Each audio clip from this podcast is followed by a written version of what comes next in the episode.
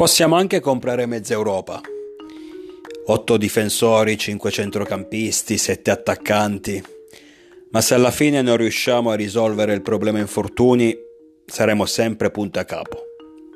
Un saluto a tutti i tifosi rossoneri all'ascolto e bentornati o benvenuti qui sul podcast del diavolo, il podcast meno ascoltato su Spotify. Come avrete capito da questa breve introduzione, oggi parliamo di calciomercato in quanto la finestra invernale è ormai alle porte, gennaio è vicinissimo,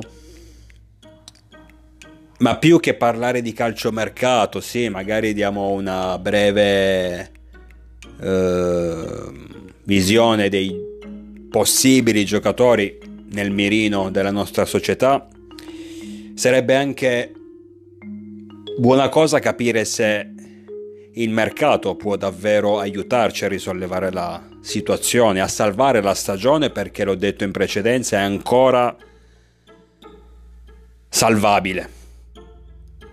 Possiamo ancora toglierci delle soddisfazioni, naturalmente però deve cambiare il trend, sia per quanto riguarda la questione infortuni, ma anche per quanto riguarda le prestazioni in campo, perché Aprendo una breve parentesi, io sono dell'opinione che i risultati non esaltanti fin qui raggiunti dalla nostra squadra siano frutto anche e soprattutto dalla mole incredibile di infortuni che abbiamo patito dall'inizio della stagione. L'ho detto nell'ultimo podcast, 30 infortuni, 23 partite giocate. È anche vero però che a volte ci abbiamo messo del nostro, perché comunque contro la Salernitana, ad esempio, ma anche contro l'Udinese a San Siro, ad esempio, due squadre abbordabili, usiamo questo termine, o più che abbordabili, non puoi permetterti delle prestazioni del genere. Non puoi permetterti di perdere o pareggiare, rischiando il pareggio ottenuto con la Salernitana, rischiando però di perderla negli ultimissimi cioè, se, non, se non fossimo riusciti a pareggiarla negli ultimissimi minuti, perché comunque in tutte le due occasioni, adesso non ricordo di preciso gli 11 che sono scesi in campo contro l'Udinese, compresi, comprese le sostituzioni, ricordo di più la, la squadra che ha giocato contro la Salernitana ed effettivamente non è che devi avere la, la rosa al completo per battere gli ultimi in classifica ma neanche per quanto riguarda l'Udinese, che è meglio rispetto alla, Salernit- alla, alla Salernitana. Ma soprattutto quando l'abbiamo affrontata noi, l'Udinese era una barca in mezzo al mare che faceva acqua da tutte le parti. Quindi, infortuni va bene, però pure noi dobbiamo darci una raddrizzata a partire dall'allenatore perché così non si può andare avanti. Detto questo, calciomercato. Ultime news non c'è nulla ancora di ufficiale, non c'è nulla, almeno stando ai media, stando ai giornali, non c'è nulla di realmente concreto, a parte il probabile imminente ritorno di Matteo Gabbia che non, esal- non è un nome che esalta le folle, non, non ci saranno tifosi e tifosi a, Mila- a, a ad aspettarlo quando arriverà, però effettivamente data la moria di difensori che abbiamo, a livello sportivo, moria si intende, uh, effettivamente ci serve un giocatore che possa essere subito arruolabile. E Gabbia, fino a pochi mesi fa, era con la nostra maglia, poi è passato al Villarreal in prestito secco per un anno, tra l'altro in Spagna mi pare che stia facendo anche abbastanza bene, quindi sicuramente un'ottima opzione non è l'unico, cioè non, è, non basta, perché ricordiamoci abbiamo fuori Calulu, Ciao e Tomori, in tutti e tre i casi giocatori che staranno fuori per un lungo periodo. C'è Kier che non può dare più certe garanzie soprattutto a livello fisico, c'è Pellegrino che è molto giovane, senza esperienza, ancora non l'abbiamo visto praticamente perché quel poco che ha giocato a Napoli non è piaciuto, quello sì, però effettivamente all'esordio in un campo così complicato, così difficile, non è semplice. Tra l'altro, se si è infortunato subito dopo, mi viene da ridere, però. Vabbè, comunque. E poi ci sarebbe Simic, Simic che all'esordio contro il Monza ha anche segnato il suo primo gol in Serie A, però pure lui fino a ieri giocava con la primavera, non possiamo adesso aspettarci grandi, grandi cose, anche se comunque sembra, secondo me tra i tre che ho nominato, Kier, Pellegrino e Simic, quest'ultimo penso l'impressione che ho è che sia più, il più affidabile. Vi dico addirittura, nonostante venga dalla primavera, nonostante abbia esperienza sotto zero, perché se Pellegrino non ha esperienza, Simic è ancora peggio però mi, mi, ha, mi, ha, mi ha dato una buona impressione. Però ripeto, non basta. Uh, il solo Gabbia non basta. Quindi probabilmente la società cercherà di portare a casa un altro difensore. Nelle ultime ore si parla dell'attaccante dello Stoccarda, adesso mh, mm, mettiamo un attimo da parte la questione difesa, si parla di Girassi attaccante dello Stoccarda che sta facendo molto bene, che tra l'altro a gennaio ha una clausola anche molto bassa, intorno ai 17-18 milioni. Il Milan vorrebbe, stando ai rumors, vorrebbe pagare la clausola a rate, però aumentandola. In teoria non si potrebbe fare, quindi non so come sia possibile, però intanto noi l'abbiamo proposta. Cioè tipo, non sono state fatte ancora delle cifre, però per farvi capire spenderemo anche quei 20-22 milioni però pagati a rate invece dei 17-18 che essendo una clausola rescissoria dovrebbero essere invece versati tutti in, un, in, unica, in, in un'unica rata anche oggi ho difficoltà a parlare scusatemi uh, un attaccante interessante non lo conosco sinceramente ho visto degli highlights però si sa che soprattutto su youtube ti mettono soltanto le, le cose belle le immagini belle dei giocatori, quindi mm, però quest'anno sta, effettivamente sta facendo bene.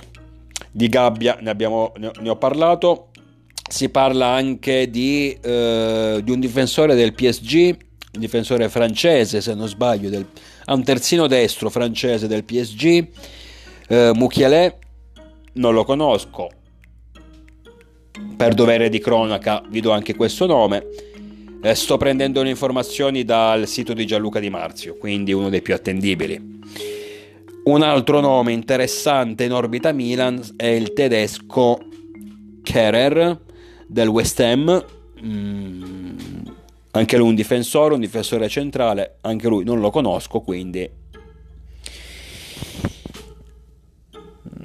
sostanzialmente c'è ben poco da dire, nel senso che io prima di farmi un'idea dei giocatori accostati al Milan, aspetto appunto che vengano ufficializzati dal Milan.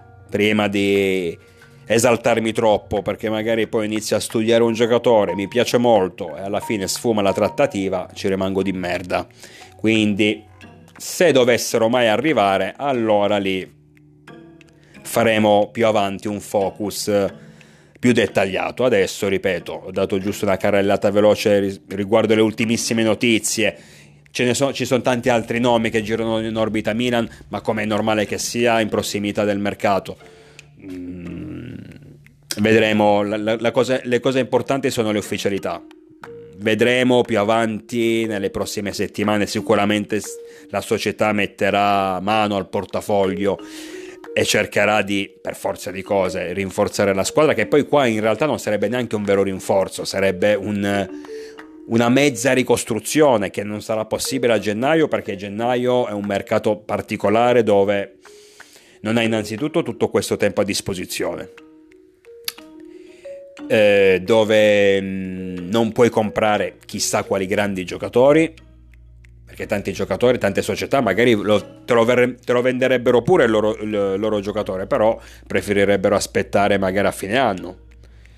Quindi ha molti vincoli il mercato invernale, si può fare ben poco, però effettivamente qua purtroppo per tutta la questione infortuni eh, al Milan non si può parlare di rinforzi, cioè avessimo la rosa al completo allora sì, si parlerebbe di rinforzi, ma in questa situazione qua a momenti la squadra la devi ricostruire, almeno per quanto, la, per quanto riguarda la difesa sicuramente. Uh, cito anche Juan Miranda del Betis Siviglia, terzino molto interessante in orbita Milan, accostato più volte uh, anche nel mercato di gennaio come vice Teo Hernandez è un nome che mi sarebbe piaciuto, questo lo conosco un po' di più e secondo me potrebbe fare al caso nostro.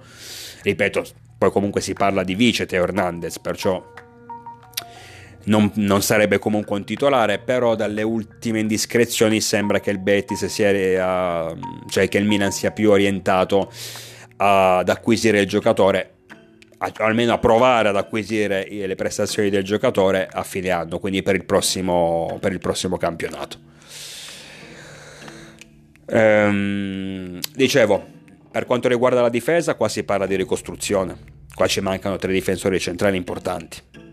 Perché non solo sono abbiamo perso tre giocatori, ma abbiamo perso tre giocatori potenzialmente tutti e tre titolari. Adesso ci sarebbero adesso non, senza infortuni ci sarebbero Ciao e Tomori fissi in, in, difesa, ma anche lo stesso Kalulu, lo sappiamo che è un potenziale titolare, è stato il titolare eh, dell'anno dello scudetto. Quindi tre potenziali titolari, tra l'altro di talento, di qualità e anche giovani. Quindi abbiamo proprio fatto il... Abbiamo la situazione perfetta. Perciò si parla di ricostruzione in difesa. Arriva Gabbia, molto probabilmente non è ufficiale, ma considerando che tra l'altro Gabbia è ancora nostro, quindi era un prestito secco al Villarreal, possibile come più volte in passato è capitato di vedere giocatori in prestito secco ritornare in anticipo per un motivo o per un altro alla, nella squadra di appartenenza però ripeto, serve qualcun altro, non può bastare questo. Servirebbe anche difen- il, il Juan Miranda della situazione, ossia il terzino per dar fiato a Teo Hernandez, perché Teo Hernandez le sta praticamente giocando tutte. Tra l'altro adesso si è alternato anche al centro della difesa. Nelle ultime partite Pioli è tornato a metterlo nel suo ruolo naturale però comunque deve rifiatare, perciò servirebbe uno al suo posto, uno che gli possa dare un minimo di, di, di riposo. E per quanto riguarda il centrocampo, ragazzi, anche qui ci sarebbero da fare delle valutazioni. Perché Benasser molto probabilmente andrà in Coppa d'Africa. Adesso sembra che, almeno ieri ho letto delle notizie dove il Milan forse starebbe cercando di convincere Ciuquese e Benasser a non partire. Una... La vedo molto strana come cosa, secondo me anche fosse non ce la farebbe la società a convincerli. Oddio, magari aumentandoli l'ingaggio, non lo so, promettendoli premi in denaro, forse sì. Però c'è questa voce qui. Sinceramente sarei molto felice se rimanessero, ma la vedo difficile. Anche perché dicevo il centrocampo Musa solito affaticamento muscolare che nel Milan dura mesi, anche contro il Sassuolo molto probabilmente 90% non ci sarà. Krunic è in partenza, ma ormai sembra quasi fuori dal progetto. Oltre ad essere in partenza è fuori dal progetto. Benasser è, è probabilmente, come detto, andrà in Coppa d'Africa. Pobega è fuori, per un minimo di 4 mesi, ma dovrebbero essere anche 5 mesi.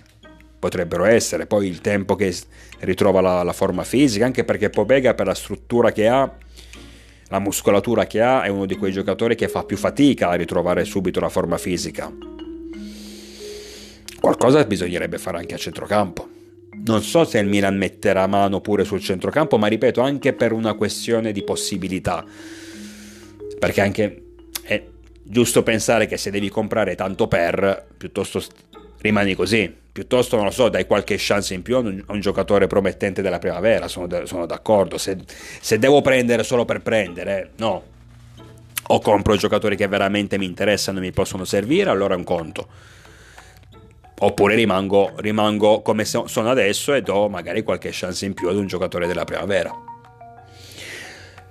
Per l'attacco invece penso che il Milan possa rimanere così. Mm, se non dovesse succedere qualcosa facendo tutte le scongiure del caso, ma ormai non mi fido più di niente di nessuno lì a Milanello, almeno per quanto riguarda preparatori atletici, massaggiatori, fisioterapisti o quant'altro, non ci dovessero essere quindi infortuni, dovrebbe rimanere così, anche se, cioè potrebbe, il Milan potrebbe rimanere così, anche se come detto stiamo puntando al alla, a Ghirassi dello Stoccarda, ma più che altro io credo che il Milan voglia anticipare l'acquisto perché adesso c'è una clausola rescissoria da 17 milioni, o 17 o 18 ripeto, ma mi pare 17, quindi abbordabile. È un giocatore promettente, è un giocatore che sta facendo bene, allora giustamente la società che magari avrebbe anche potuto spostare l'eventuale acquisto per la sessione estiva di mercato, magari vorrà anticipare la concorrenza adesso che il prezzo è abbordabile. Però c'è sempre un però naturalmente, proprio perché il prezzo è abbordabile, su di lui ci sono tante altre squadre che gli stanno facendo delle offerte importanti, a detta del suo entourage. Quindi è tutt'altro che vicino al Milan, che sia chiaro. Normale questo. E la questione ingaggi lo sappiamo che da noi è una bella storia, cioè nel senso, cioè è una brutta storia, nel senso che le trattative possono anche saltare. Non tanto per, come spesso, come in passato è successo, ma mi viene in mente ad esempio uno degli ultimi casi, Turam, quando poi è passato all'Inter quest'estate. Quindi non tanto possono saltare per il cartellino in sé, perché se il Milan individua un giocatore e, e reputa che il cartellino, il costo del, di, del cartellino di quel giocatore sia fattibile, va avanti per la sua strada. Il discorso cambia quando invece c'è l'ingaggio, perché se inizia a chiedere. Il discorso cambia quando c'è di mezzo l'ingaggio del giocatore, quando il problema è l'ingaggio, perché se il giocatore inizia a chiedere troppo, lo sappiamo che noi, la nostra società, fino a un certo punto ti dai i soldi, poi basta, poi tanti saluti e finisce lì la storia. Per questo Girassi, nonostante, penso che si dica Girassi, però potrei sbagliarmi, un francese dovrebbe essere questa la pronuncia. Comunque, per quanto lo, il prezzo del cartellino sia bello, un bel, un bel prezzo assolutamente, soprattutto per le prestazioni che sta avendo in questa stagione, soprattutto se si considera che siamo a gennaio, l'ingaggio potrebbe essere un problema. Comunque vediamo. In teoria non sarebbe neanche un'urgenza l'attacco, anche perché Jovic effettivamente sembra essersi sbloccato, comunque il suo lo sta facendo. Um, Jovic, Jovic, sta facendo quello che io gli ho chiesto inizialmente, quando sembrava un moribondo che si muoveva in campo, ossia non mi devi far vincere lo scudetto perché non me lo farai vincere tu, non mi devi fare 30 gol a stagione perché non ce la farai. Ormai lo sappiamo, però fammi quei golletti lì ogni tanto che mi possono portare il pareggio, i tre punti, magari in quelle situazioni in cui la squadra non gira, tu che sei uomo d'area di rigore anche pur, pur non, magari non giochi bene, però il golletto me lo fai, un po' come Rebic, eh, a parte alcune situazioni in cui lo vedevamo veramente in forma. Rebic, soprattutto nella primissima avventura, nella primissima parte della sua avventura al Milan, era quel giocatore lì che ti faceva quei golletti del cazzo, magari neanche così belli da vedere, che però erano utilissimi. Poi per carità, e, ma- e magari non giocava neanche bene. Per carità, ha fatto anche bei gol mi viene in mente ad esempio il gol del 4-2, vi ricordate, contro la Juventus, eh, l'anno del lockdown, quando perdevamo a San Siro 2-0 con rete di Rabiot e Cristiano Ronaldo e poi rimontammo nella ripresa. Uh, il gol del 4-2 fu firmato da Rebic e mi, mi, mi, era piaciuta quella realizzazione. Anche in altre situazioni, ripeto, fece bei gol, però sostanzialmente era più, erano quei classici gol d'area di rigore che andavano più che bene perché ti portavano punti, ti portavano sostanza in casa. Io questo ho chiesto a Rebic e nelle ultime settimane effettivamente gira e rigira, mi fa il gol e l'assist contro il Frosinone, mi fa il gol del pareggio con la Salernitana, che se non fosse stato per quel gol avremmo pure perso. Dio cambia poco, eh, però comunque. Uh, mi fa qualcos'altro, adesso non mi viene in mente, ma qualcos'altro ha fatto Rebic, eh sì, Rebic, Jovic. Mm, comunque,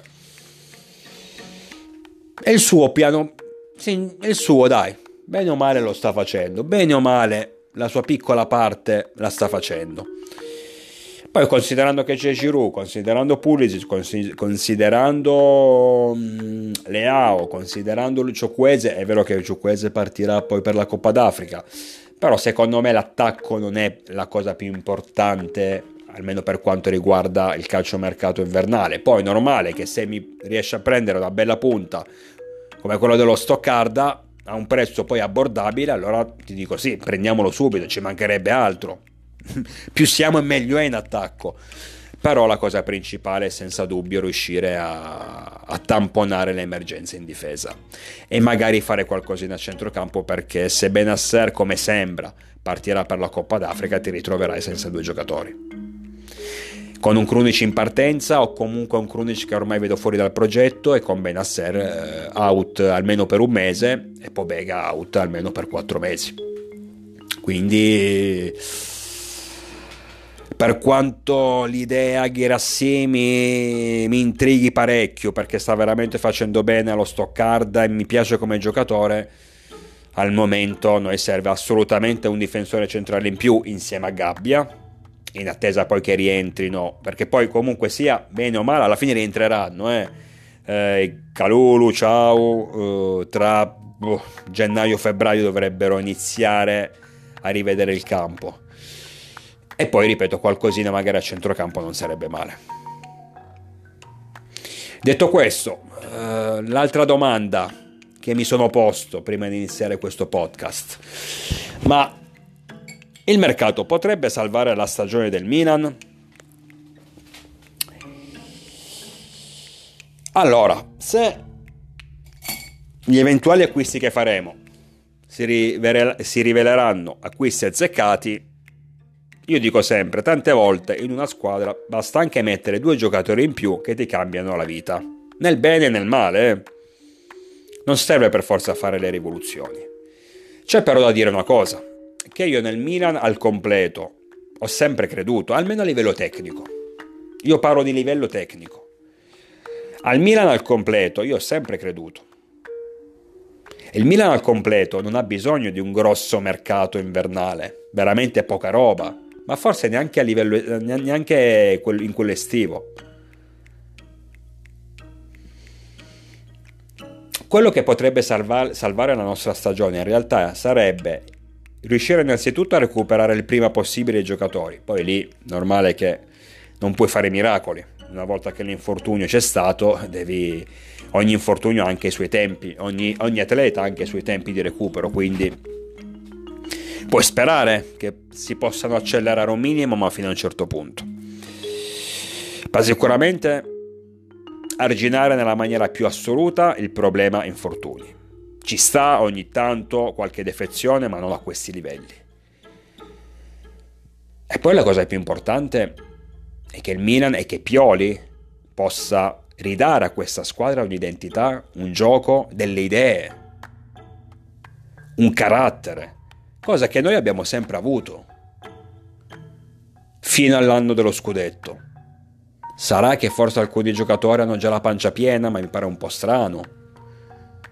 Cioè, noi non abbiamo mai avuto campionissimi che avevano vinto a destra e a sinistra, vabbè, a parte Ibrahimovic, ma quello è un caso singolo. Campionissimi che avevano vinto Champions, scudetti ovunque in Europa. E quindi ci può stare che, boh, una volta conquistato anche il titolo in Italia con il Milan, abbiano, abbiano, abbiano detto, boh, il nostro l'abbiamo fatto, basta così. Noi abbiamo giocatori giovani invece, giocatori che senza esperienza, che si stanno facendo adesso l'esperienza, che non hanno mai avuto nulla. Noi abbiamo giocato la Champions, League, eh, la Champions League dopo sette anni con giocatori che praticamente la Champions League non sapeva neanche cosa fossero. L'avevano magari giusta vista passare. Che abbiano già la pancia piena mi sembra un po' strano. Mi sembra abbastanza difficile, singolare.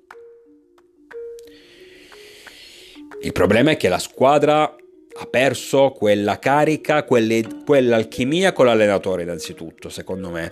Poi quella carica agonistica, quella voglia di, di vincere a tutti i costi, che ci ha sempre contraddistinto.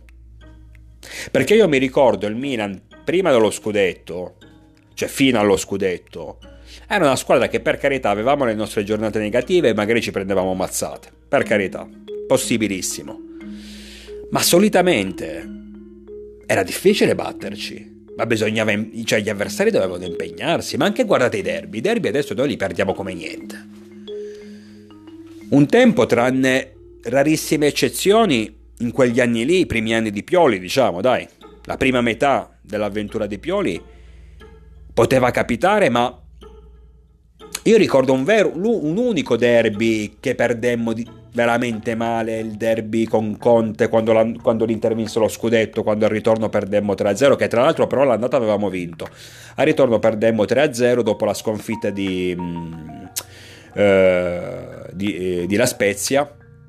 Perdemmo 3-0, l'Inter ci aveva superato in classifica, comunque l'Inter era molto più forte rispetto a noi assolutamente, e lì, ok, derby senza storia, però in tutte le altre occasioni ricordo comunque delle partite combattute, anche un anno in cui c'era già Inzaghi in panchina, perdemmo 3-0 anche in quell'anno dello scudetto, quando sì, siamo usciti dalla Coppa Italia per mano dell'Inter perdendo anche in quel caso 3-0, ma fu una sconfitta con un risultato esagerato una sconfitta dove il Milan, ricordo bene quella partita, giocò anche meglio dell'Inter.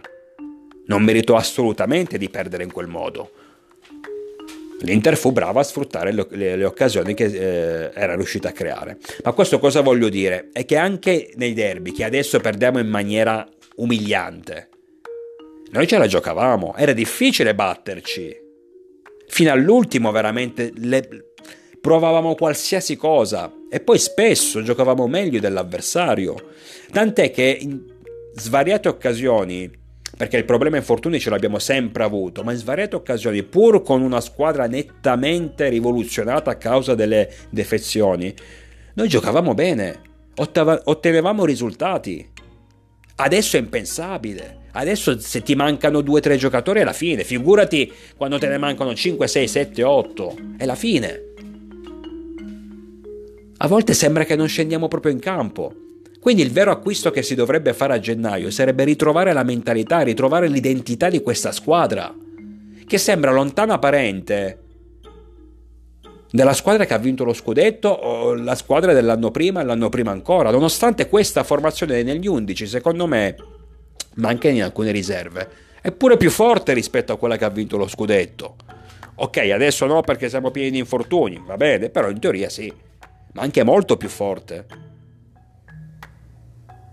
Però non abbiamo identità, però scendiamo in campo e ci lasciamo spaventare dagli avversari, ma da, chi, da qualunque avversario. Non serve il Manchester City per spaventarci, basta la Salernitana. Vinci 1-0 contro l'ultima in classifica, poi loro appena iniziano, capito, a fare un po' la voce grossa, diciamo così, tu ti spaventi, abbassi, subisci gol abbassi la pressione, ti rintani nella tua, eh, nella tua metà campo. Quindi è quello il vero acquisto, ritrovare la nostra identità. Allora è lì che possiamo salvare la stagione, è lì che possiamo fare qualcosa di importante a prescindere dagli infortuni, perché ripeto, noi questo problema l'abbiamo sempre avuto, quest'anno è esagerato, lo ammetto. Però devo anche ammettere che ci sono state delle partite in cui, nonostante gli infortuni, comunque, abbiamo comunque avuto la possibilità di mettere sul campo delle formazioni che erano più forti rispetto al nostro avversario. Ho fatto, ho fatto gli esempi prima, contro la Salernitana, contro l'Udinese.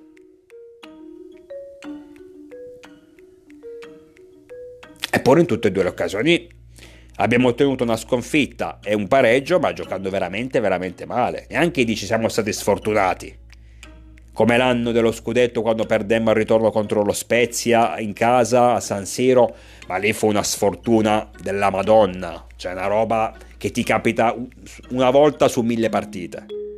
No, in questi casi ultimamente quando perdiamo perché giochiamo proprio male, eh? proprio male. Poi questa è una squadra che riesce a passare da una bella vittoria come col, quella contro il, non so il Frosinone a una brutta partita anonima come con l'Atalanta. Anche con l'Atalanta, mi stavo dimenticando, sconfitta giocando di merda. Poi vinciamo alla grande contro il Monza. A partita dopo giochi di merda contro la Salernitana.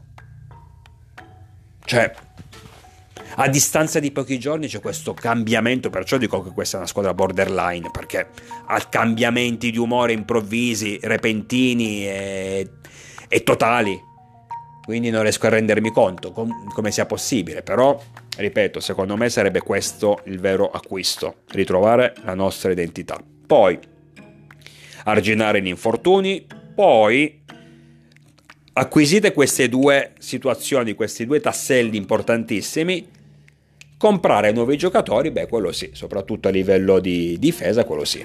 Sarebbe un qualco- però sarebbe un qualcosa in più, non sarebbe la chiave principale.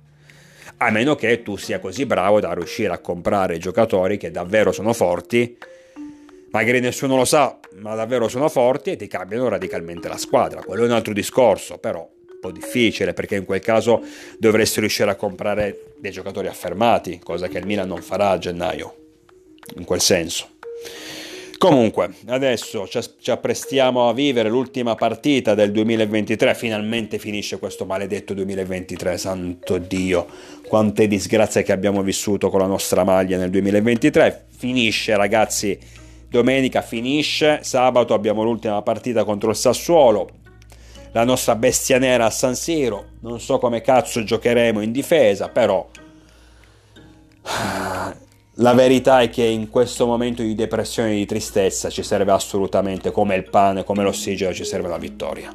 Perché con una vittoria tutto diventa più facile, anche il mercato diventa più bello. Quindi sarà importantissimo ottenere tre punti. Io vi aspetto numerosi, naturalmente sempre con il diavolo dentro.